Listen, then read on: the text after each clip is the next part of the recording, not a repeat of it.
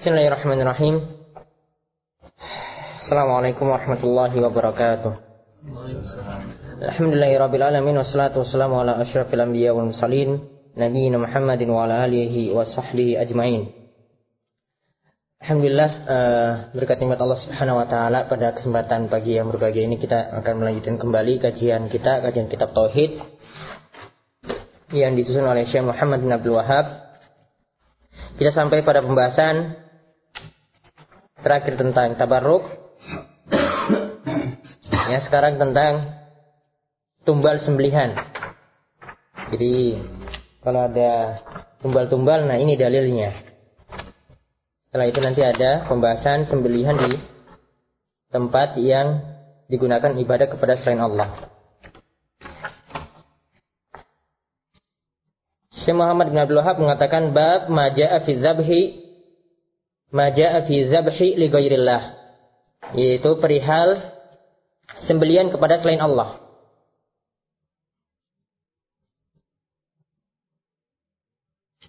Jadi ini sudah mulai pembahasan syirik-syirik akbar ya. Syirik-syirik akbar. Kemarin kan jimat-jimat. Itu masih syirik asgor. Ya, kemudian tabarruk. Tabarruk dirinci juga. Jadi kalau sudah masuk sembelihan, ini sudah masuk pembahasan syirik syirik akbar. Jadi beliau rinci pelan-pelan dari yang kecil-kecil dulu, sederhana, sebelumnya mukaddimah, baru ke syirik-syirik yang akbar. Dan ini yang biasa ritual yang jadi tradisi orang musyrik. ritual yang jadi tradisi atau pegangan orang musyrik, ya kalau tidak sembelihan, sesajian, dan seterusnya, seperti itu. Kita lihat dalil-dalil ya yang mengatakan bahwasanya sembelian kepada selain Allah itu adalah kesyirikan. Wa qaulullahi ta'ala Qul inna salati wa nusuki wa mahyaya wa mamati lillahi rabbil alamin la syarikalah dan Allah Subhanahu wa taala berfirman, "Qul inna salati sungguhnya katakanlah sungguhnya salatku wa nusuki manasik yang dimasukkan di sini adalah sembelihanku." Ya, manasik yang dimasukkan di sini adalah sembelihanku. Jadi ini dalilnya, ini poin pentingnya wa nusuki wa mahyaya dan hidupku Wa mati dan matiku lillahi rabbil alamin. Hanya untuk Allah Rabb semesta alam.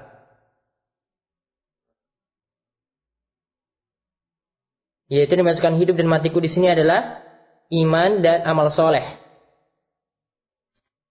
Ya, yaitu hidup dan mati berupa iman dan amal soleh. Ketika hidup kita memiliki iman dan amal soleh itulah yang dibawa sampai mati. Itu hanya untuk Rabb semesta alam la syarikalahu tidak ada sekutu baginya. Artinya sholat tadi tidak boleh dipalingkan kepada selain Allah.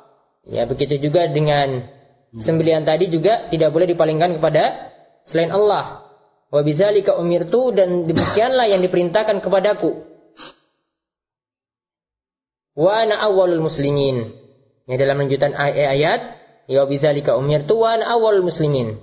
Dan demikian diperintahkan kepadaku dan akulah awalul muslimin orang yang pertama kali menjalankannya. Nah, faedah dari ayat ini ini menunjukkan bahwasanya sembelian itu hanya boleh untuk Allah Subhanahu wa taala. Jadi sebagaimana sholat, kalau orang sholat kepada selain Allah, ya, dia sholat untuk selain Allah kepada kubur, depan kubur dia sholat, dia sujud rukuk di situ, maka ini syirik. Ini syirik akbar karena syarful ibadah li ghairillah. Karena memalingkan ibadah kepada selain Allah. Maka kalau sholat itu seperti ini syirik, maka lanjutannya sembelian di sini, nusuk di sini juga berarti sih syirik. Kan dipalingkan kepada selain Allah. Kemudian yang kedua, ini juga menunjukkan bahwasanya sholat dan sembelihan itu adalah ibadah yang paling mulia salat dan sembelihan itu adalah ibadah yang paling paling mulia. Kemudian yang ketiga wujubul ikhlas lillahi fi jamil ibadat. Kita wajib memurnikan ibadah itu hanya untuk Allah Subhanahu wa taala, tidak boleh ya suatu waktu kita beribadah kepada selain Allah di Idul Adha kurbannya untuk Allah, tapi kalau kena musibah ya kasih sajen, sembelihan kepada selain Allah ini tidak boleh. Ibadah itu hanya murni untuk untuk Allah Subhanahu wa taala. Kemudian juga dalam jutaan ayat tadi dikatakan mubizalika umirtu dan demikianlah yang diperintahkan kepadaku. Ya, ini menunjukkan bahwasanya kalau kita mau beribadah ya sesuai dengan perintah Allah Subhanahu wa taala dan rasulnya. Artinya ibadah tauqifiyah artinya sudah sudah paten, sudah baku, tidak boleh kita buat-buat. Kalau dikatakan iya sembelihan harus dengan kambing, sapi atau unta, maka tidak boleh diganti dengan ayam. Tidak boleh ganti dengan bebek walaupun daging ayam dan daging bebek mungkin lebih enak gitu. Nggak boleh, ini sudah tauqifiyah. Begitu juga kalau akikoh, demikian juga perintahnya dengan kambingnya harus dengan kambing. Walaupun anaknya sekali lahir tiga, kembar gitu, ya. Nanggung ya kan mendingan dengan sapi, sapi sekalian ya, nggak bisa. Kalau dikatakan kambingnya tetap dengan kam kambing. Kemudian kita lihat lagi ayat yang lainnya, fasolli li rabbika wanhar. Ini surat Al-Kautsar ayat 2. Ya dalam ayat ini katakan fasolli solatlah kalian li rabbika wanhar kepada Rob kalian wanhar dan lakukanlah sembelihan. Nah sebagian ulama ini ada beberapa tafsiran ada yang artikan fasolli rabbika wanhar ini adalah solatlah idul adha dan lakukanlah sembelihan pada hari raya idul idul adha itu lakukan udhiyah. Jadi ini perintah untuk sholat idul adha. Namun tafsiran yang lainnya katakan fasolli rabbika wanhar Salatlah untuk Allah dan lakukanlah sembilan juga untuk untuk Allah. Artinya hanya untuk Allah, murni hanya untuk Allah. Kita salat kepada Allah, ya kita lakukan sembilan juga hanya untuk untuk Allah.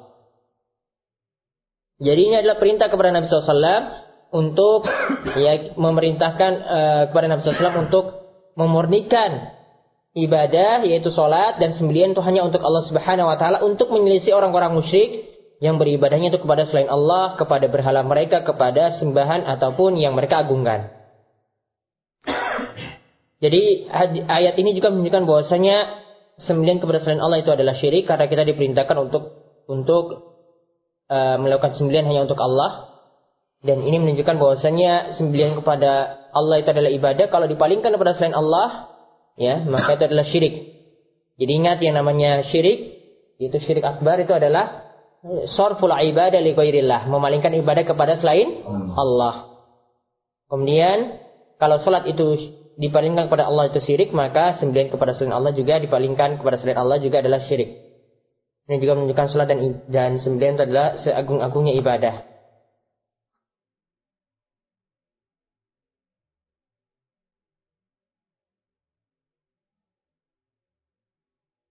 Di ayat awal ayat ya inna atainakal Kausar. Sebenarnya kami telah memberikan kepada engkau karunia yang besar atau di sini Al Kausar sini adalah ya sungai atau telaga di surga. Ya, telaga di surga. Karena ayat lanjutannya dikatakan fasolli. Nah, dikatakan dengan huruf fa di sini, maka ini menunjukkan bahwasanya kalimat sudah ini adalah sebagai bentuk rasa syukur dari dari ayat sebelumnya karena diberikan al kausar. Ya, karena diberikan al kausar. Maka ini menunjukkan bahwasanya sholat dan sembelian itu adalah dilakukan dalam rangka syukur nikmat. Dilakukan dalam rangka syukur syukur nikmat. Yang ketika anak itu lahir, ya, syukur nikmatnya adalah dengan lakukan akikah. Ya, setiap tahunnya ketika raya Idul Adha kita diberikan nikmat kehidupan juga bentuk syukurnya adalah lakukan udhiyah, melakukan penyembelihan udhiyah. Kemudian dari yang berikutnya lagi dari Ali bin Abi Thalib. Nah ini dalil jika menunjukkan bahwasanya sembilan kepada selain Allah itu adalah kesyirikan. Dan ini bisa jadi bantahan kepada orang-orang Syiah. Ya, mereka sudah terkenal sekali. Ya, ritualnya itu semua ya kebanyakan itu berbau syirik. Dan di antara ritual mereka adalah melakukan sembilan-sembilan kepada uh, wali-wali mereka. Nah, ini bantahan bahwasanya kalau mereka itu mengagungkan Ali, mengagungkan Ali bin Abi Thalib, maka Ali sudah terangkan bahwasanya bentuk ya sembilan-sembilan kepada selain Allah seperti itu adalah syirik. Yaitu dari Ali bin Abi Thalib ia berkata hadatsani Rasulullah SAW bi arba'i kalimatin yaitu Rasulullah SAW itu menceritakan atau mengatakan kepadaku empat perkara. Dan empat perkara ini semuanya kena laknat. Ya, semuanya itu kena lak, laknat. Laknat itu artinya jauh dari rahmat Allah. Dan setiap dosa yang dikatakan di awalnya itu dengan laknat, dosa itu termasuk dosa besar. Al-kabair. Di antara ciri-ciri dosa besar itu awalnya itu dikatakan apa? Laknat. Ya. Di sini dikatakan la'anallahu man zabaha li ghairillah. Allah itu melaknat orang yang melakukan sembelihan kepada selain Allah. Ini yang pertama. Allah itu melaknat orang yang melakukan sembelian kepada selain selain Allah.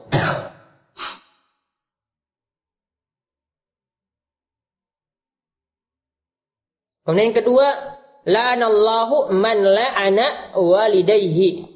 Allah itu melaknat orang yang melaknat kedua orang tuanya.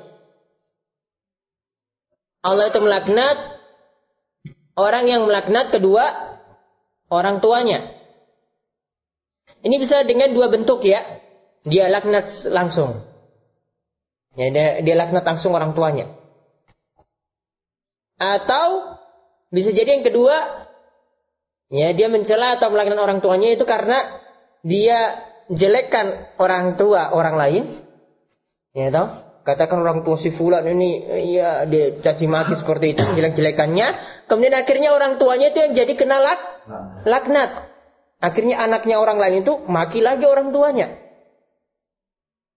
Ini juga sama artinya karena dia jadi sebab ya orang tuanya itu kena laknat kena celak kena makian ya maka ini termasuk dalam hal ini. Jadi bisa melaknat langsung ya bentuknya ya? Melaknat langsung yang mencaci maki langsung. Atau yang kedua apa? Bisa dia jadi sebab orang tuanya itu kena laknat orang lain. Kemudian yang ketiga, la'anallahu man awa muhadithan.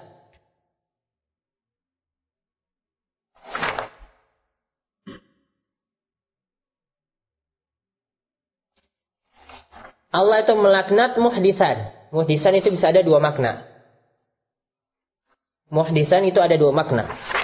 Muhdisan bisa maknanya uh, awa itu artinya menyem, uh, melindungi. Allah itu melaknat orang yang melindungi. Muhdisan orang yang terkena hukuman had. Secara syar'i. Dia lindung-lindungi.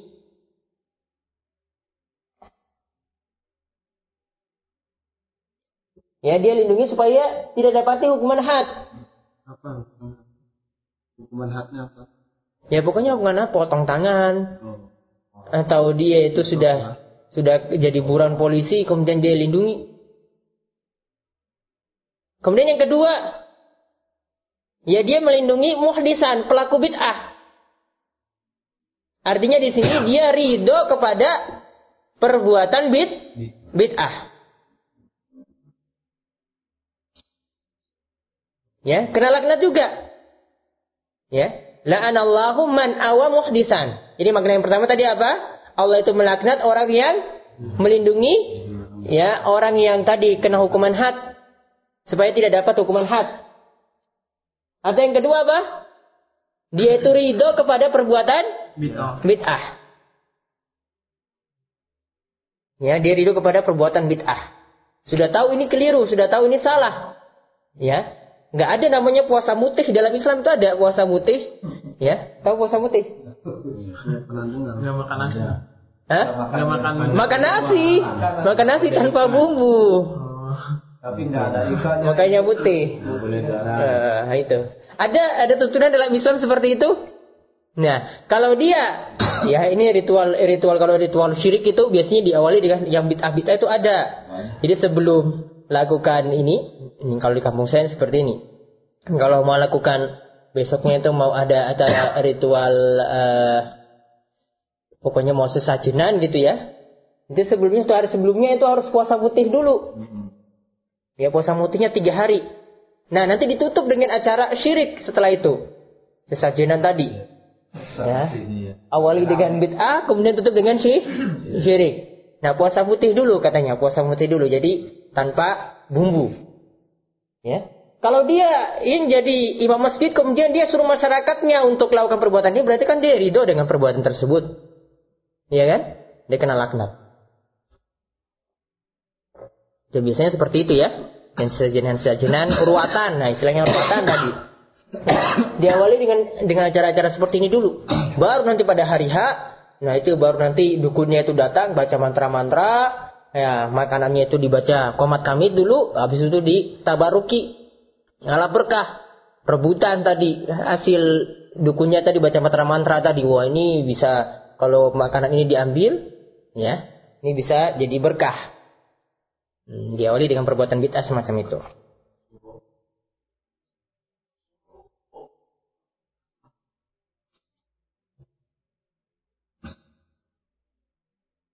Nah, kadang juga perbuatan-perbuatan syirik juga ini bisa digolongkan bid'ah juga, termasuk bid'ah termasuk syirik juga sekaligus. Misalnya bagian orang, ini kalau yang Bengali, yang Pakistan nih, karena saking ininya ya, kurang belajar gitu ya. Itu tiang-tiang di Masjidil Haram itu kadang diusap. Belum pernah lihat, saya kemarin baru lihat kemarin. Itu ya. Jadi mau tahu itu sampai komentar dia pusing juga coba. Masa tiang ini tiang tiang biasa ini di Masjidil Haram coba. Cuma tiangnya ini nggak ada keramiknya, jadi tiang biasa. Orang-orang pada rebutan itu usap-usap tiangnya. Dia si itu mikir, anta mau kita alim. Kalau di dekat apa mimbar itu katanya itu orang Kalimantan aja mempercayai di situ tiang Isra Miraj. Bukan. Yang yang di Madinah. Di Masjidil Haram. Kemudian di Mekah. Mekah. Oh, Tiang apa? Memang ada sampai meluk nanti kalau meluknya ini semua penuh. Bisa penuh. Hmm. Gimana pokoknya ada hati-hati. gitu. Dekat mimbar itu katanya tempatnya. Jadi dicurigai tiang ini ya kata orang Pakistan ini dia bawa mutuanya lagi katanya jenggotan oh. kayaknya jamaah tablik ya sudah jelas sudah gak ada ilmu kan jadi bawa mutuanya lagi ini Katanya nih kalau tiang ini dulu ini Nabi SAW itu Isra Mi'raj dari tiang ini. Gitu. Nah, si oh, mutawanya ini tak bilang, kamu tanya sana itu ada maktab Sesudais itu. Ada maktab Sesudais, kamu tanya langsung sama itu. Ya, Sesudais ngerti tiang ini. Tiang ini tuh nggak ada apa-apanya gitu. ini tiang biasa. Gitu. Ya memang nggak ada apa-apanya coba. Tanya tuh sama maktab di maktab si Sudais itu ada itu ya di kasur yang Sudais. Tanya ini. Pada tiang kemarin ini baru dibuat. Diusap-usap. Akhirnya ada orang Indonesia juga ikut lagi usap tiang itu. Saya cuma geleng-geleng aja. Saya tanya sama mutawa yang tadi. Itu mereka ngusap-ngusap kayak gini. Iya. Dia sampai geleng-geleng itu. Sampai dia larang-larang keras gitu. Orang-orang pada rebutan. Ya Allah. Itu asalnya kan perbuatannya kan gak ada asal usulnya kan bid'ah. Bisa jadi syirik gitu kalau ada keyakinannya yang datang barokah itu dari tiang tadi bukan Allah. Memang kadang perbuatan syirik itu bikin perbuatan bid'ah syirik itu kan gak logis ya kan? Gak masuk di akal ya. Kayaknya akalnya itu nggak tahu dipakai di mana. Kemudian yang keempat, la'anallahu man ghayyara manaral ardi Ya Allah melaknat orang yang merubah batas tanah. Punya tanah, sudah diketahui batas-batasnya, sawah ataupun rumah gitu ya. Kemudian sengaja dirubah batasnya sebenarnya di sini di tempat ini. Yang tadi di bawah diperluas kasih ke tempat sana gitu. Jadi orang tahu batasnya jadi berubah. Sengaja dia buat seperti itu. Mengambil hak orang lain. Ini kena laknat semuanya. Ya, ini semuanya itu kena laknat. Jadi yang pertama itu menunjukkan terlaknatnya orang yang melakukan sembelihan tumbal kepada selain Allah Subhanahu wa taala. Kemudian yang kedua menunjukkan haramnya lagi orang yang melaknat kedua orang tuanya sendiri atau jadi sebab orang tuanya itu kena lak, laknat atau kena celaan. Kemudian ini juga menunjukkan haramnya melindungi pelaku maksiat, pelaku kejahatan. Misalnya ada buron, tertangkap dia dia ini buronan ini kemudian dilindungi nah ini kena laknat seperti itu atau juga ridho terhadap perbuatan bid'ah ini juga haram kena laknat kemudian yang terakhir ya haramnya merubah batas tanah. Ini juga pun kena laknat. Kemudian hadis berikutnya lagi, Antorik bin Syihab. Hadis ini tentang tentang orang yang masuk surga karena lalat dan ada yang masuk neraka karena seekor lalat. Ini bin Syihab nanti sebentar ya. Namun hadis ini sebenarnya Torik bin Syihab ini dia melihat Nabi Shallallahu Alaihi Wasallam, tapi dia tidak mendengar hadis ini dari dari Nabi. Jadi dia itu melihat Nabi, tapi dia tidak uh, tidak mendengar hadis ini dari Nabi. Jadi tidak mendengar hadis dari Nabi. Dia tidak mendengar hadis dari Nabi. Dia cuma bertemu Nabi SAW saja, cuma melihat Nabi SAW, tapi tidak meriwayatkan satu hadis pun dari Nabi. Tidak melihat, tidak mendengar hadis dari Nabi SAW. Nah, di sini para ulama katakan hadis ini mursal. Hadis ini mursal tapi mursal sahabi. Kalau mursal sahabi masih diterima, artinya kemungkinan dia ini kan sahabat kan? Dia dengar dari sahabat yang yang lain. Tapi dia katakan dari dia langsung. Ya, dia katakan dari dia langsung bahwasanya Rasulullah SAW itu bersabda. Padahal dia tidak dengar lang langsung dari Nabi. Tapi lewat perantaraan sahabat yang lain. Kalau mursal sahabat seperti ini masih diterima. Yang mursal sahabat seperti ini masih di diterima. ini mursal sahabat ya. Ya, ini hadisnya ini mursal sahabat. Jadi ada mursal itu, ya. Mursal itu artinya orang itu tidak dengar langsung dari na, Nabi, tapi dia katakan dari Nabi. Biasanya mursal itu kalau dikatakan mursal dari tabiin. Kan Nabi, sahabat tabiin ya kan? Tabiin ini dengar langsung dari na, Nabi dia bilang, dia dapat hadis langsung dari na, Nabi. Kalau tabiin di sini yang mursalnya bersama bermasalah. Enggak mungkin. Enggak mungkin. Ya. Sahabat yang didengarkan mungkin. Masih sahabat karena sahabat semuanya itu udul, adil, terpercaya. Kalau tabiin yang bermasalah. Kalau mursal tabiin baru ya. Kalau hadis ini berarti masih diterima ya. Nah, lihat Tariq bin Syihab ia berkata bahwasanya Rasulullah SAW itu bersabda. Ya. Jadi sudah diawali terlebih dahulu dengan dikatakan ini gara-gara perkara kecil saja bisa membuat seorang itu masuk surga karena perkara kecil saja bisa membuatnya dia itu masuk neraka. Dakhalal jannata rajulun fi dzubab wa dakhalat nar rajulun fi dzubab. Ya. Ada seorang yang masuk surga itu karena seekor lalat dan ada seorang itu yang masuk neraka karena seekor lalat. Cuma gara-gara seekor lalat. Ceritanya gimana? Lihat. Qalu yaitu mereka berkata para sahabat itu berkata pada Nabi, artinya bertanya, "Wa kaifa dzalika ya Rasulullah?" Bagaimana bisa terjadi? Kok gara-gara lalat saja itu ada yang bisa masuk surga? Gara-gara seekor lalat yang kecil saja itu ada yang bisa masuk neraka. Ceritanya seperti ini. Nabi SAW katakan, Nabi SAW bersabda, Marra rajulani ala qaumin lahum sonamun. Ada dua orang yang melewati suatu kaum yang mereka punya sonam, berhala.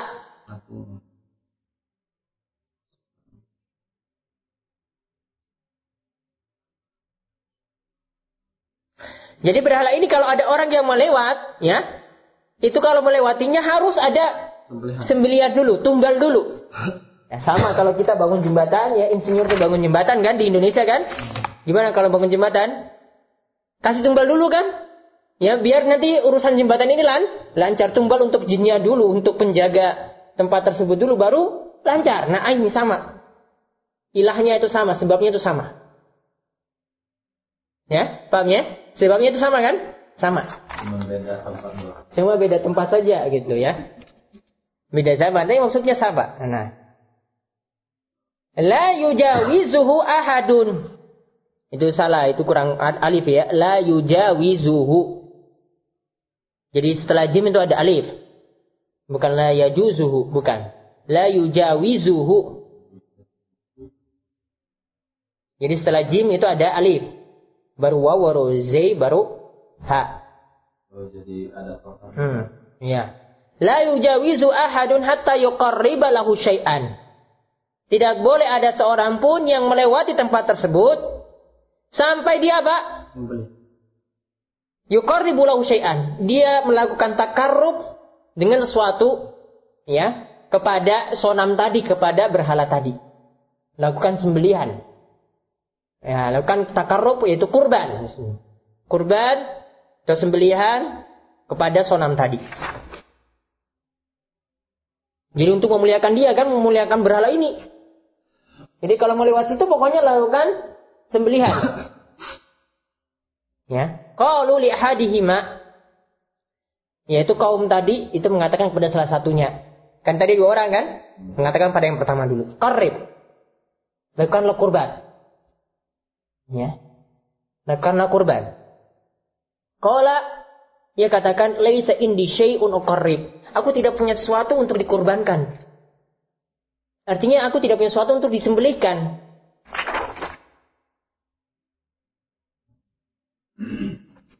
Ya. Kemudian kalau mereka katakan kalau kamu nggak punya sesuatu apa? Korib walau zebaban. Kurbankanlah walaupun seekor seekor lalat. Kurbankanlah walaupun seekor lalat. Kemudian fakorib zebaban pada kalau sabilahu pada kula pada kholat nara. Ya. Maka dia melakukan penyembelihan, dia kurbankan apa? Zubab lalat. Dia potong seekor lalat. Ya. Jadi yang namanya kurban itu, ya, namanya kurban atau sembelian di sini. Yang termasuk syirik itu walaupun dengan perkara kecil ini sudah disebut apa? Sembelihan.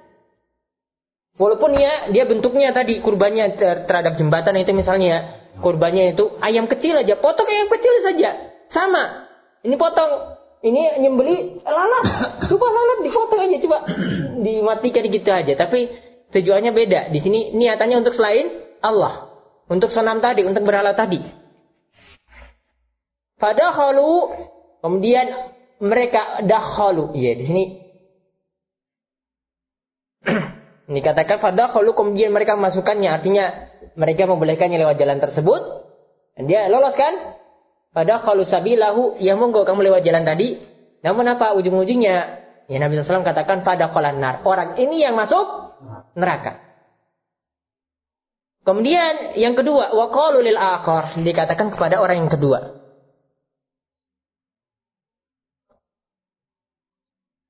Dikatakan kepada orang yang kedua itu gimana? Ya, kepada orang yang kedua, qarrib. Lakukanlah kurban. Qala ma kuntul uqarrib li ahadin syai'an dunallahi azza wa jalla. Nah, ini ahli tauhid kayak gini dijawab. ya, ma kuntul li uqarrib, ya. Aku tidak mau apa? Melakukan kurban kepada seorang pun selain Allah Subhanahu wa taala. Akhirnya apa? Fadarabu unuqahu. Akhirnya lehernya dipenggal. Pada khalal jannah. Orang inilah yang mati dan masuk sur surga. Gara-gara seekor lalat dia nggak mau ya kan? Dia nggak mau sembelih. Maka benar kata Nabi SAW tadi, dakhalal jannata rajulun fi zubab wa dakhalan nara rojulun fi subab. Ada orang yang masuk surga itu karena seekor lalat, ada orang yang masuk neraka itu karena seekor lalat. Gara-gara masuk neraka tadi karena apa? Dia nyembeli nyembeli lalat untuk selain Allah untuk sonam tadi.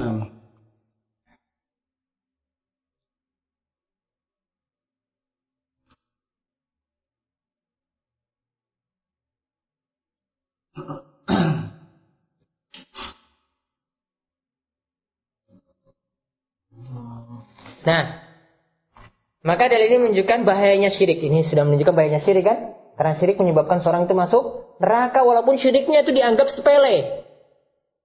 Syirik yang sepele tapi di sini si Allah ini syirik besar. Menyebabkan dia itu masuk neraka. ya. Menyebabkan dia itu masuk neraka.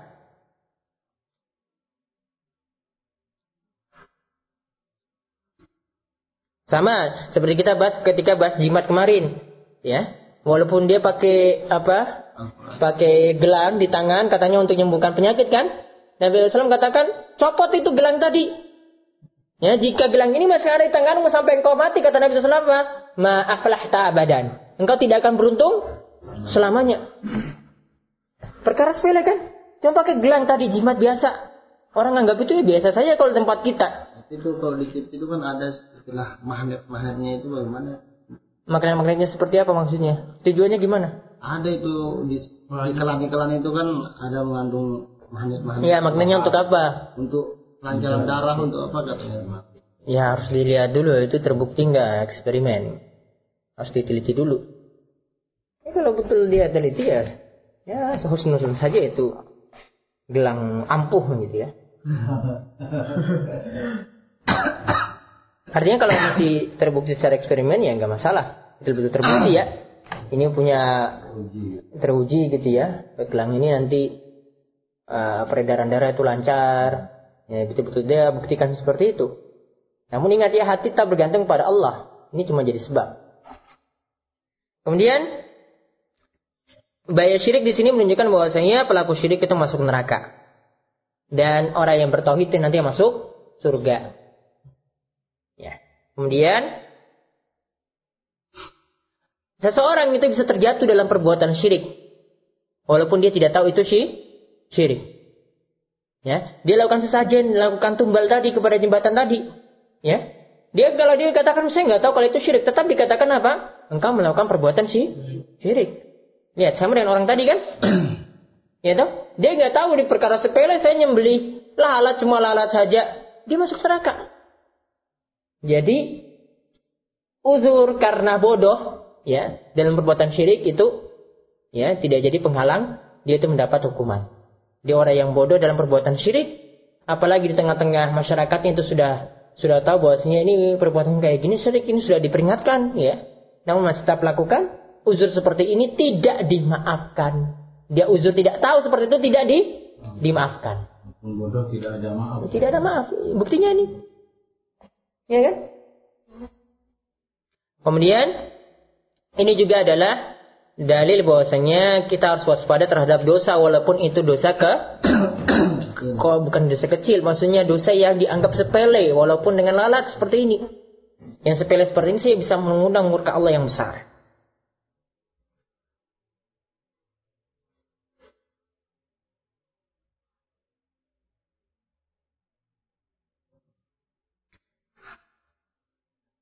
Nah, ini juga menunjukkan bahwasanya orang yang melakukan perbuatan syirik batalah Islamnya. Ini syirik akbar batalah Islamnya karena awalnya mereka berdua tadi itu muslim. Kenapa dikatakan muslim? Kan dikatakan dakhalan nar. Dikatakan masuk neraka. Orang yang masuk neraka itu berarti apa? Sebelumnya muslim kan? Kalau ini dua-duanya kafir ya sudah dikatakan ya ngapain disebut lagi dakhalan nar fi zubab? Masuk neraka karena seekor lalat. Enggak perlu disebutkan seperti ini. Tapi Nabi SAW katakan dakhalan nar fi dzubab ini menunjukkan bahwasanya awalnya itu muslim kemudian jadi kah? kafir karena perbuatan syirik.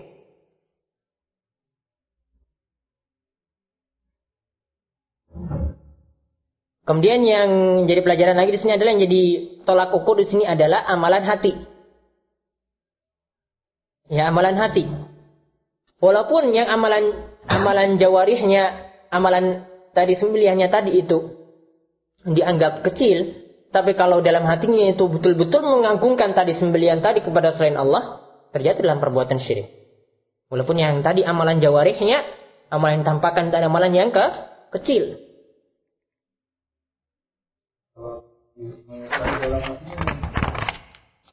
Kalau dia mengingkari seperti ini, ingin selamat badan.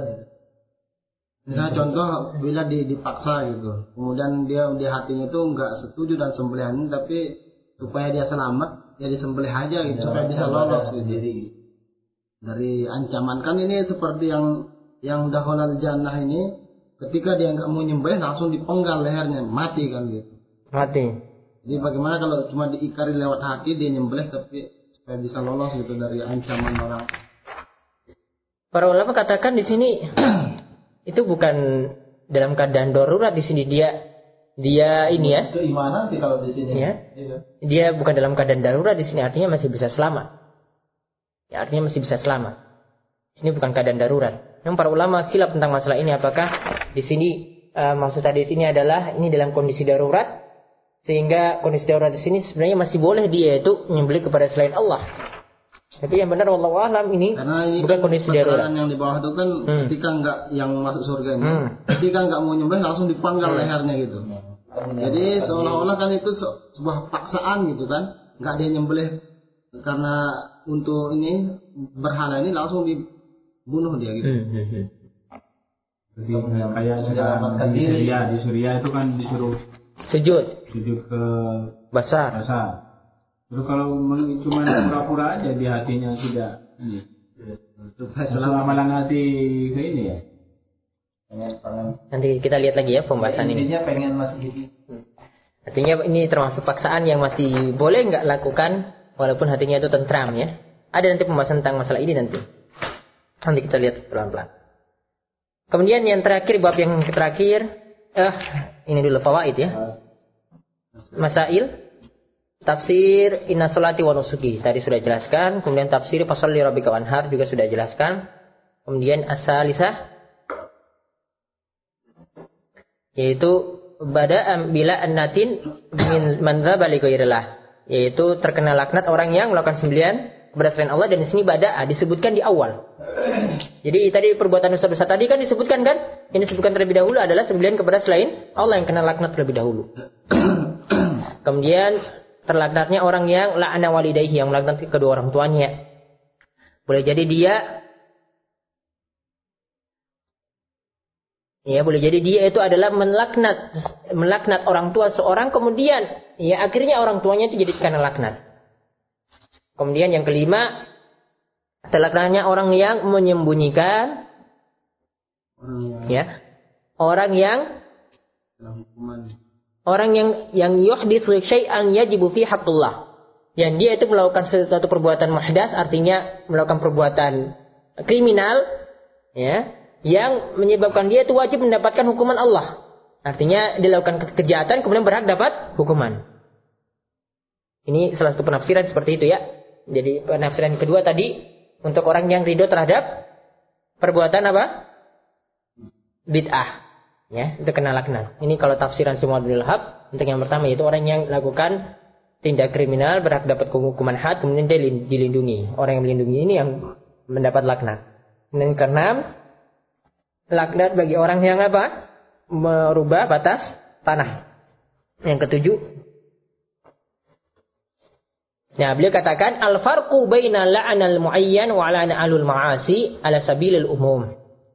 Ini lihat, bedanya laknat untuk person, untuk orang per orang dengan laknat untuk pelaku mak maksiat. Coba bedakan gini ya. Saya laknat ya, saya laknat Umar. Dengan saya laknat orang yang berbuat, orang yang ridho terhadap perbuatan bid'ah. Beda nggak? Beda. Yang satu apa? Laknat personnya langsung kan?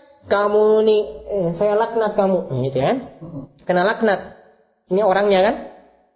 Beda dengan kita katakan orang ini berbuat bid, bid'ah kena laknat. Atau orang ini berbuat syirik kena laknat. Jadi melaknat orang yang berbuat syirik, melaknat pelaku bid'ah, itu berbeda dengan melaknat orang per, per orang.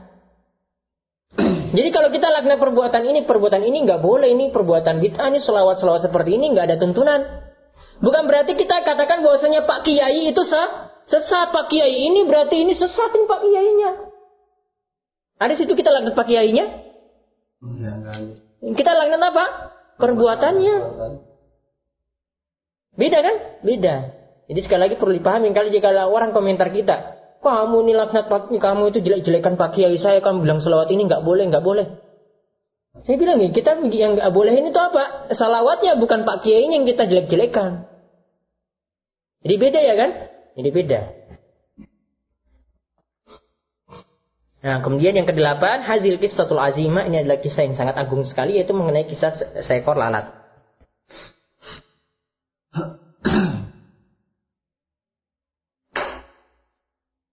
Nah, di sini tadi bisa menjawab ya, di sini katakan oleh Syekh Muhammad Abdul Wahab yang ketujuh. Dia itu masuk neraka itu karena ya bisa bizalika dzubab karena sebab lalat ini allazi lam yaksudhu. Jadi lalat ini sebenarnya bukan yang dimaksud. Seandainya lalat ini diganti dengan yang lainnya, ya. Seandainya lalat ini diganti dengan yang lainnya, itu masih masih mungkin. Artinya kalau dia tidak lakukan apa penyembelian seperti ini, tapi dia lakukan perbuatan-perbuatan yang lainnya untuk bisa lolos jalan tersebut itu masih mungkin. Bal min syarihim. Jadi dia melakukannya itu hanya apa? Untuk bisa selamat dari keja- kejahatan orang eh, kaum tadi. Jadi selain sembilan di sini dia ganti dengan hal yang lain itu masih masih mungkin. Boleh jadi dia kasih uang biar bisa lolos itu masih mungkin. Ya, tapi dia sendiri ridho dengan perbuatan syirik, jadi dia lakukan seperti itu biar bisa lo lolos. Jadi ini di antara dalil bahwasanya hadis tadi itu bukan berarti menunjukkan bahwasanya itu pak paksaan. Iya, ini kehendak dia saja dia mau seperti itu. Jadi kalau ini diganti dengan yang lain tuh bi bisa bayar dengan uang dia sogok orang-orang tadi itu masih bisa. Kemudian yang ke-10 ini adalah menunjukkan bahwasanya bagaimana bahayanya syirik ya bagi orang-orang mukmin. Bagaimana sampai dia itu sabar sampai dibunuh dan tidak mau memenuhi tuntutan kaum tadi. Padahal yang cuma dituntut di sini adalah amalan lahiriah saja, sembelian saja. Walaupun hatimu nanti tenang, tapi dia juga tetap tidak tidak mau. Kemudian yang ke-11 bahwasanya masuk neraka tadi itu adalah muslim karena kalau seandainya itu kafir maka tidak dikatakan dakhalan nara fi zubab tidak dikatakan masuk neraka karena seekor lalat. Kemudian yang ke-12 ini adalah dalil pendukung untuk hadis sahih al jannatu aqrab ila ahadikum min syirakin na'lihi wan nar mislu zalik. Jannah itu begitu dekat yaitu surga itu begitu dekat ya kepada seorang seperti ya uh, dua tali sendalnya ya itu kan dekat kan? Tali sendal itu kan dua itu kan dekat begitu dekat. Dan neraka juga demikian neraka juga demikian. Maksudnya di sini adalah surga. Orang masuk surga itu bisa bisa mudah seperti tadi. Nggak mau lakukan sesajen pokoknya. Ya. Masuk neraka juga bisa juga karena perkara yang kecil seperti itu. Kemudian eh, yang ke-13 di sini menjelaskan bahwasanya amalan hati itu adalah amalan yang utama. Ya. Sampai amalan hati di sini ini adalah amalan yang ada pada eh, pada abadatul asnam yaitu para penyembah berhala Nah, kemudian yang berikutnya adalah bab la yusbahu lillah bimakanin yusbahu fihi li ghairillah. Bab tidak boleh melakukan sembelian untuk Allah. Tidak boleh disembeli kepada uh, kepada Allah. Ya, lihat ya sembeliannya itu untuk Allah. Tapi di tempat di mana ada sembelian kepada selain Allah. Ini bab ini menjelaskan ya di sini bukan menjelaskan syirik syirik akbar secara langsung, syirik sembilan secara langsung, tapi perantara menuju kesyirikan. Ya ini perantara menuju ke kesyirikan. Jadi dalam kitab tauhid ini kitab yang bagus sekali. Jadi ada penjelasan tentang syirik kecil, ada penjelasan tentang syirik besar, ada perantara-perantara menuju syirik ya, syirik besar. Ada perantara-perantara menuju syirik, itu juga dijelaskan. Nah, jadi di sini dijelaskan bahwasanya ini ini sebagai uh, lanjutan dari bab sebelumnya. Kalau sebelumnya itu tidak boleh melakukan sembelian kepada selain Allah, maka di sini juga menunjukkan larangan karena ini adalah perantara menuju syirik atau ini menunjukkan tasyabuh dengan orang-orang musyrik, maka kita tidak boleh melakukan sembelian. Sembelian ini walaupun ikhlas untuk Allah, murni untuk Allah, dilakukan di tempat yang dilakukan sembelian kepada selain Allah. Paham ya? Kenapa? Karena kalau kita lakukan tempat tersebut, siapa tahu hati ini tergantung kepada selain Allah. Ini kita lakukan sembilan di sini. Ini orang-orang biasa kasih sesajen ini kepada penjaga laut selatan. Hatinya ikut tergantung juga ke situ. Atau orang-orang akan menyangka, wah ini berarti ritual-ritual untuk ini juga sama. Untuk sesajen juga sama. Apa bedanya? Ya, akhirnya tasab, tasabbuh, meniru-niru. Ya, orang-orang nanti nyangka seperti itu. Maka hal seperti ini diputus. Perantara menuju kesyirikan ini di, diputus. Tidak boleh. Dalilnya. La takum fihi abada. Ini tentang Masjid Dirar. Ya, dan Masjid Kuba. Jadi kalau Masjid Kuba itu dibangun di atas takwa. Ini adalah lanjutan ayat dikatakan al-masjid usis ala takwa min awali yaumin ahaku antakum mafih. Yaitu masjid yang dibangun di atas takwa yaitu Masjid Kuba. Masjid Kuba di mana? Madinah. Nah, itu. Masjid Kuba itu yang seharusnya kalian menegakkan sholat di dalamnya. Fihi rijalun yuhibbuna ayyatatahharu. Di dalamnya itu ada orang-orang yang ingin mensucikan diri. Wallahu yuhibbul mutatahhiri. Wallahu yuhibbul mutahhirin. Dan Allah itu mencintai orang-orang yang mensucikan dirinya. Jadi masjidnya dibangun di atas tak takwa, bukan masjid diror. Masjid diror itu masjid tandingannya masjid Kuba tadi. Ini sudah dihancurkan. Masjid tandingannya. Ya ini masjidnya orang-orang munaf, munafik. Bukan dibangun di atas takwa. Ya, jadi diperintahkan sini latakum fi abada. Jangan lakukan sholat di masjid di ror tadi. Maksudnya, jangan lakukan sholat di masjid di ror tersebut. Yang bukan dibangun di atas takwa. Nah, kenapa tidak boleh melakukan sholat di masjid di ror? Karena apa?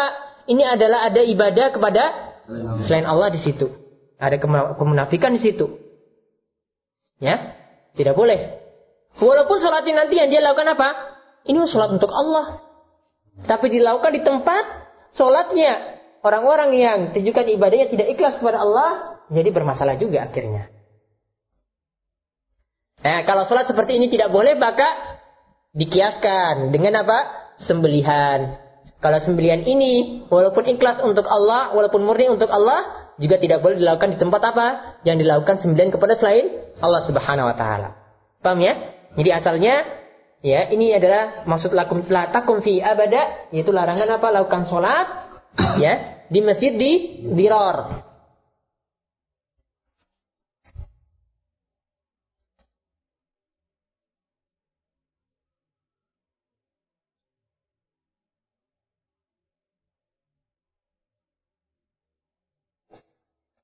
Ya, karena di masjid diror itu ibadahnya bukan dibangun di atas takwa, tapi dibangun di atas maksiat karena tidak karena tidak boleh melakukan sholat di situ ini dibangun di atas maksiat maka sembelian juga dikiaskan seperti itu. Kemudian dalil yang kedua. An Sabit bin Dhahak.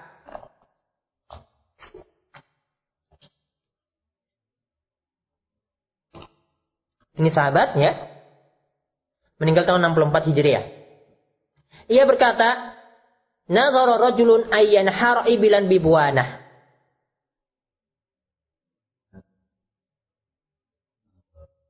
Ya. Ada seorang itu yang bernazar. Nazar itu artinya apa? Niat berjanji. Apa? Ibadah sesuatu karena Mewajibkan sesuatu yang asalnya tidak wajib menjadi wa? wajib. Jadi asalnya itu tidak wa? Tidak. wajib. Tapi kalau asalnya itu wajib, diwajibkan lagi ya nggak bisa. Saya mewajibkan diri saya sholat lima waktu setiap hari. Itu nazar atau tidak?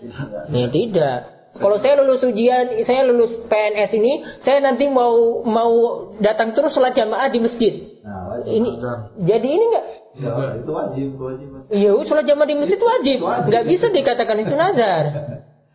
Ya kan? Saya kalau lulus PNS saya akan putuskan pacar saya. Wah. Gimana? Ya maksudnya dia harus ditinggalkan gitu. Gimana mau nazar gitu. Itu bukan nazar. Mau nanggap mau. Eh, ya paham kan? Hmm. Nah, beda dengan apa? Kalau saya lulus PNS, saya puasa tiga hari. Puasa tiga hari itu wajib bagi dia? Ini Tidak. Puasa tiga hari. Biasanya wajib. Nah, itu istilah wajib kan, bukan puasa Ramadan maksudnya. Saya mau puasa tiga hari. Ya berarti kan asalnya tidak wajib melakukan puasa ini kan, tapi dia wa wajib karena itu namanya nazar. Mewajibkan sesuatu yang asalnya itu tidak wajib menjadi wa wajib bagi dirinya.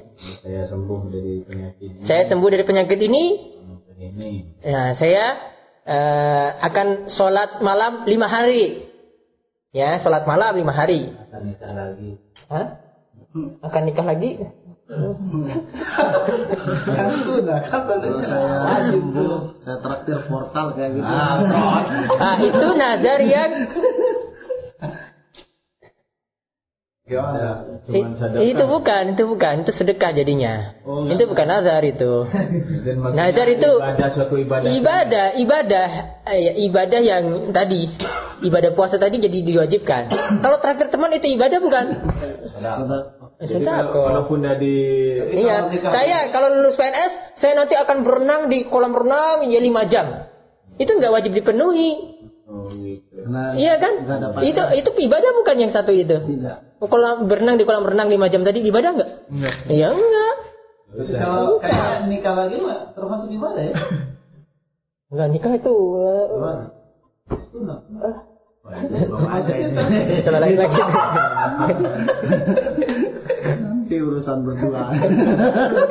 Muskilah ini. Nah, nazarnya apa di sini lihat? Nazarnya bentuknya adalah yanharu ibilan. Dia akan menyembeli unta. Unta kalau disembeli itu namanya nahar, Nah, bukan zabah. ya. Nahar. Karena unta disembeli itu bukan kayak nyembeli kambing atau sapi ya, Tusuk ya. ditusuk.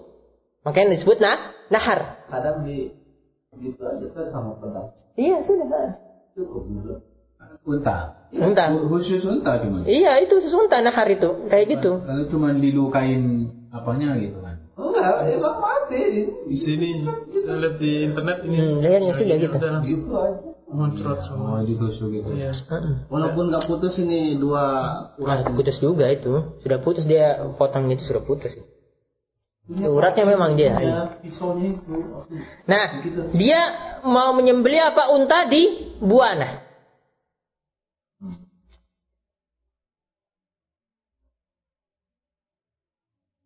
Di buana ya.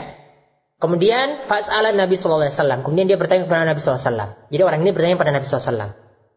Namun Nabi sallallahu itu mengatakan, Ya, Nabi SAW itu katakan ya, Hal kana fiha wasanun min ausanil jahiliyah yu'bad.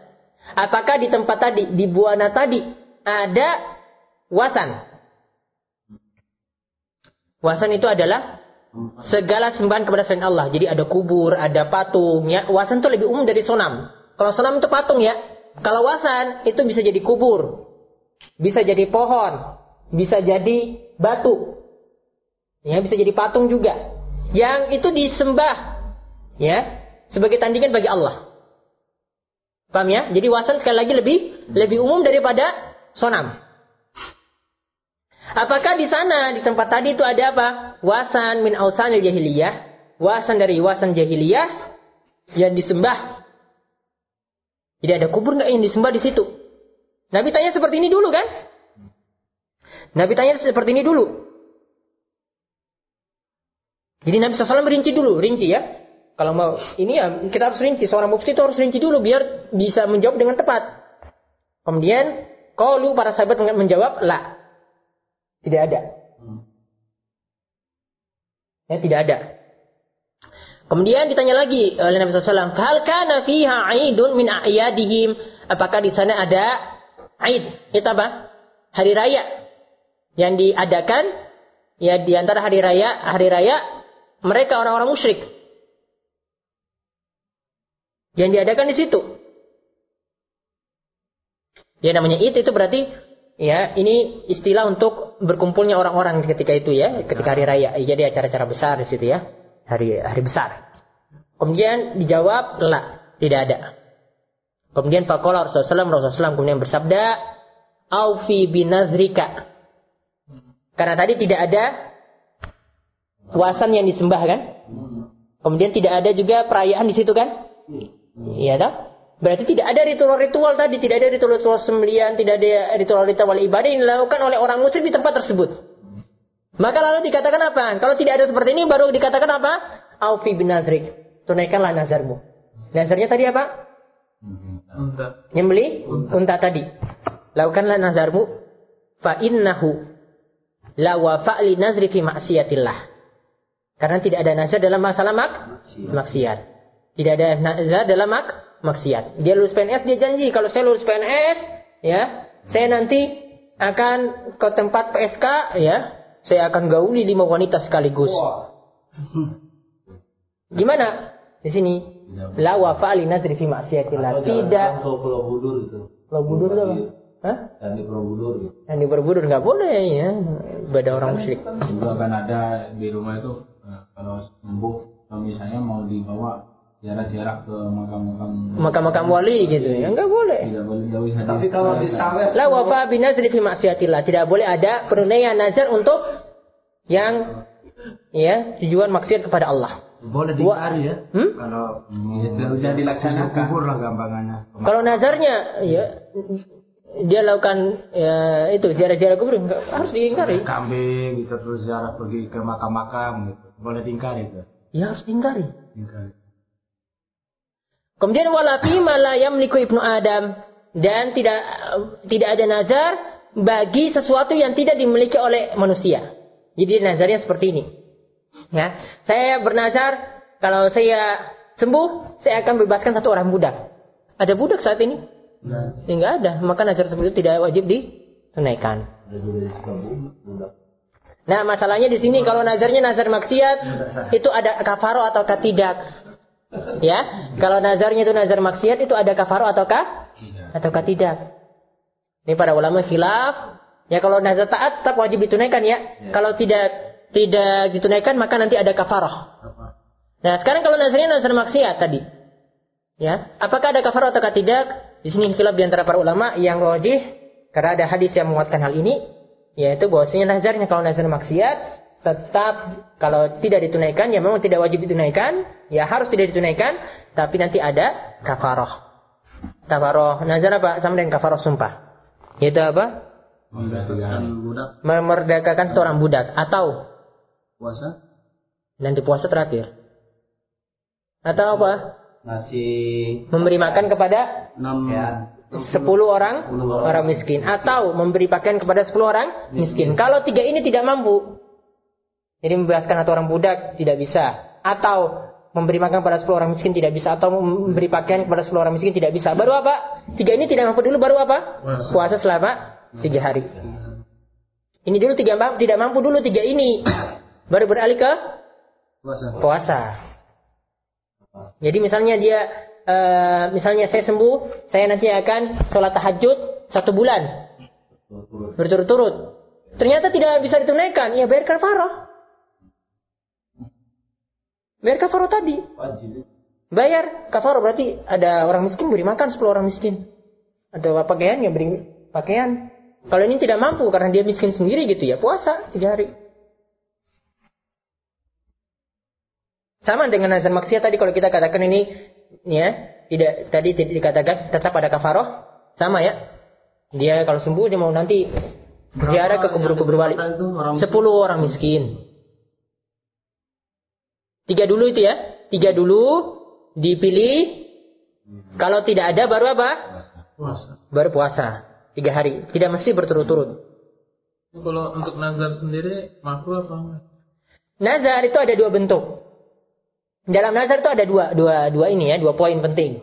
Nazar itu ada yang namanya kita itu mengucapkan, mengucapkan nazar. Jadi nazar itu dianggap itu kalau diucap ya. Jadi kalau dalam hati tidak di- dianggap nazar.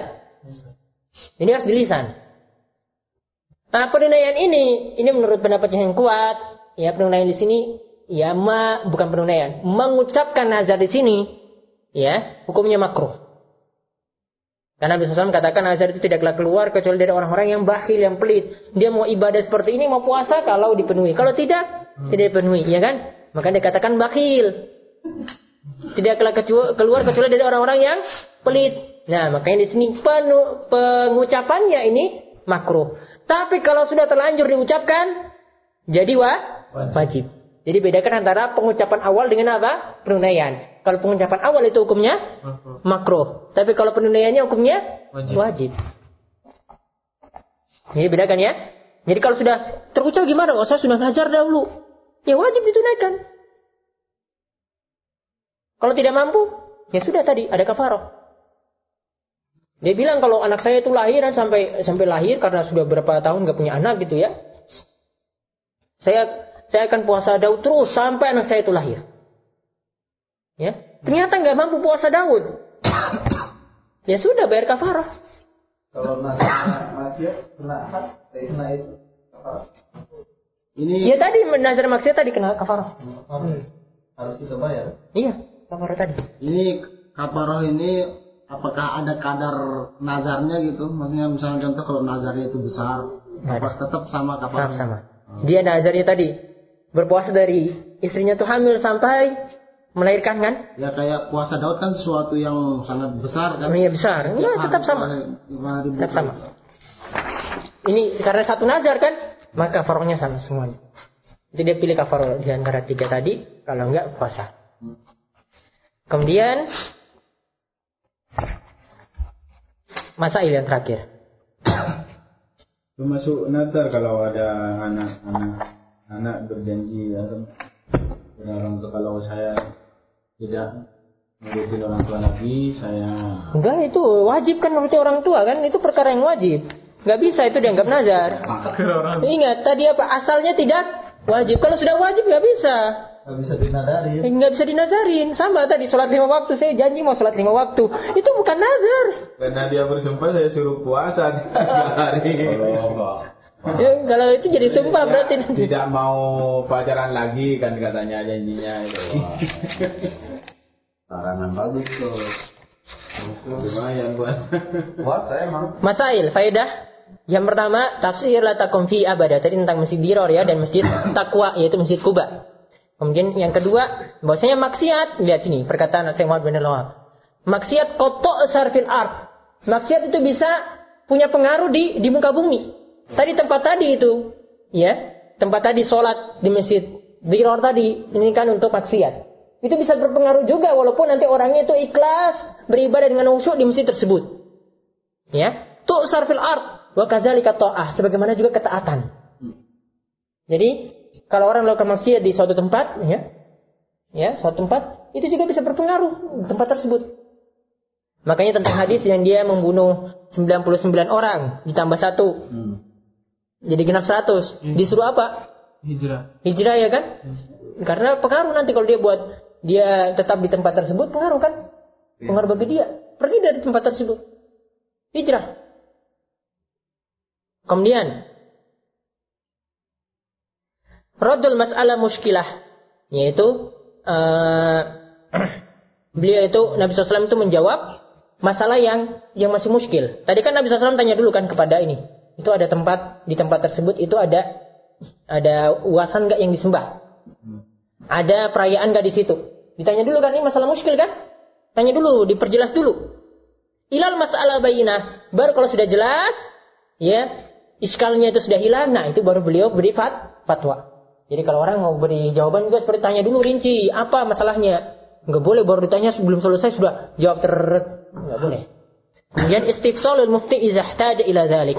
Hendaklah seorang mufti itu istifsal, memberikan rincian, meminta rincian. Ya, meminta rincian jika dia membutuhkan ya sebagai jawaban dari pertanyaan yang ditanya. Kemudian yang kelima bahwasanya pengkhususkan tempat untuk nazar itu tidaklah masalah. Tadi kan dia khususkan tempatnya di mana? Di Buana kan? Nah, begitu juga kalau kita bernazar misalnya. Saya bernazar Nah, selama ini bukan maksiat ya, selama ini bukan maksiat. Saya bernazar ya kalau saya sembuh ya, saya mau mau lakukan kurban di tempat ini. Tahun depan saya kurban di tempat ini. Itu sama. Khususkan tempat kan? Nah, sama saja kita khususkan waktu, khususkan tempat dalam nazar tidak ada masalah. Ya. Idza qala minal mawani selama tidak ada terlarang. Kalau yang terlarang misalnya eh, dia bernazar eh, kalau saya kalau saya sembuh, saya nanti lakukan etikaf di Masjid Istiqlal. Dia tinggalnya di Jogja. Eh, eh, ingat yang namanya safar kalau dilakukan dalam eh, safar untuk ibadah tidak boleh dilakukan kecuali ketiga masjid. Masjidil Haram, Masjid Nabawi dan Masjid Aqsa. Tidak boleh ke tempat yang lainnya. Iya kan? Ini safar di sini dia kan ingin lakukan dalam rangka ibadah. Dia mau itikaf di Masjid Istiqlal. Ini kan safar dalam rangka i- ibadah. Nah, makanya seperti ini tidak boleh. La tushaddur rihal ila salah satu eh, masajid. Tidak boleh orang itu bersengaja melakukan ibadah dalam rangka apa? Dalam rangka ibadah. Melakukan perjalanan dalam rangka ibadah. Tushaddur rihal dia mengencangkan tali pelana unta untuk Melakukan perjalanan maksudnya melakukan safar dalam rangka ibadah. ibadah. Ya tidak boleh dilakukan kecuali ketiga tempat. Tapi kalau bersengaja safar, bukan dalam rangka ibadah di sini. Safarnya memang mau kunjungi orang tua, mau berdagang. Ini bukan dalam rangka ibadah ya, boleh ke mana saja. Ini yang dimaksudkan tadi kita bahas apa? Dalam rangka ibadah, ibadah melakukan itikaf, mau baca doa, doa di kubur wali. Masuk gak dalam rangka ini? Masuk karena dia pergi kubur wali dalam rangka ibadah. ibadah. Gak boleh, ini sudah termasuk larangan. Dan tushaddur rihal. Tidak boleh bersengaja bersafar dalam rangka ibadah, ibadah tadi. Ya, termasuk bersengaja di sini apa? Kunjungi kuburan wali. Maka di ziarah-ziarah spiritual itu bermasalah semuanya. Hmm. Tempat kita itu bermasalah. Kemudian yang keenam. Larangan ya yaitu melakukan nazar tadi jika di tempat tersebut ada wasan. Wasan tadi itu apa? Segala sesuatu yang disembah selain Allah, baik kubur, ya baik pohon, baik batu. Walaupun setelah ba'da zawalihi setelah wasan-wasan tadi dihilangkan. Karena tetap masih ada pengaruh di situ. Jangan. Kemudian yang ketujuh, larangan yang melakukan nazar tadi juga di tempat apa? Di tempat perayaan, ada tempat id di situ, di mana id itu adalah id orang musyrik. Walaupun id tersebut atau tempat tersebut ya asar-asarnya eh, bekas-bekasnya itu sudah dihilangkan. Kemudian yang kedelapan, tidak boleh menunaikan nazar. Ingat ya, penunaiannya tidak boleh ya. Tidak boleh menunaikan nazar fitil kalbukah. Yaitu di tempat yang mana tempat tersebut ya ada apa ritual maksiat atau ritual kesyirikan kepada selain Allah walaupun nazarnya ini untuk untuk Allah Liannahu nazru maksiyah. Karena nazar seperti ini dilakukan di tempat maksiat tadi, dilakukan tempat syirik tadi. Ya, ini adalah nazar yang maksiat. Nazar maksiat tidak boleh di, ditunaikan.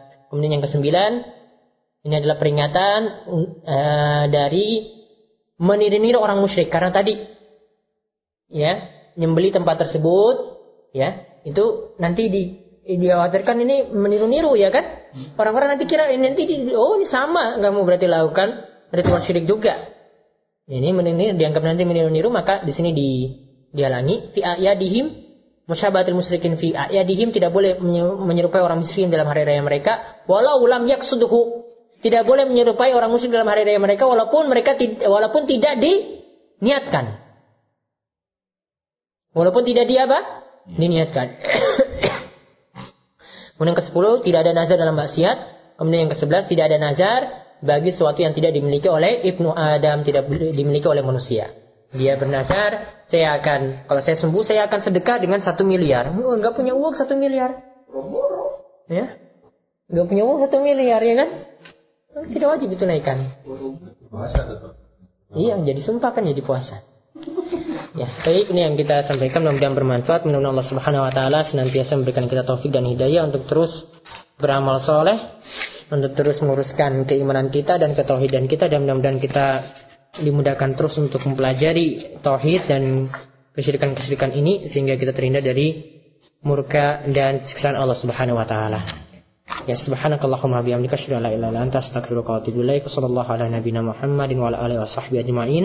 Alhamdulillahi rabbil alamin. Assalamualaikum warahmatullahi wabarakatuh.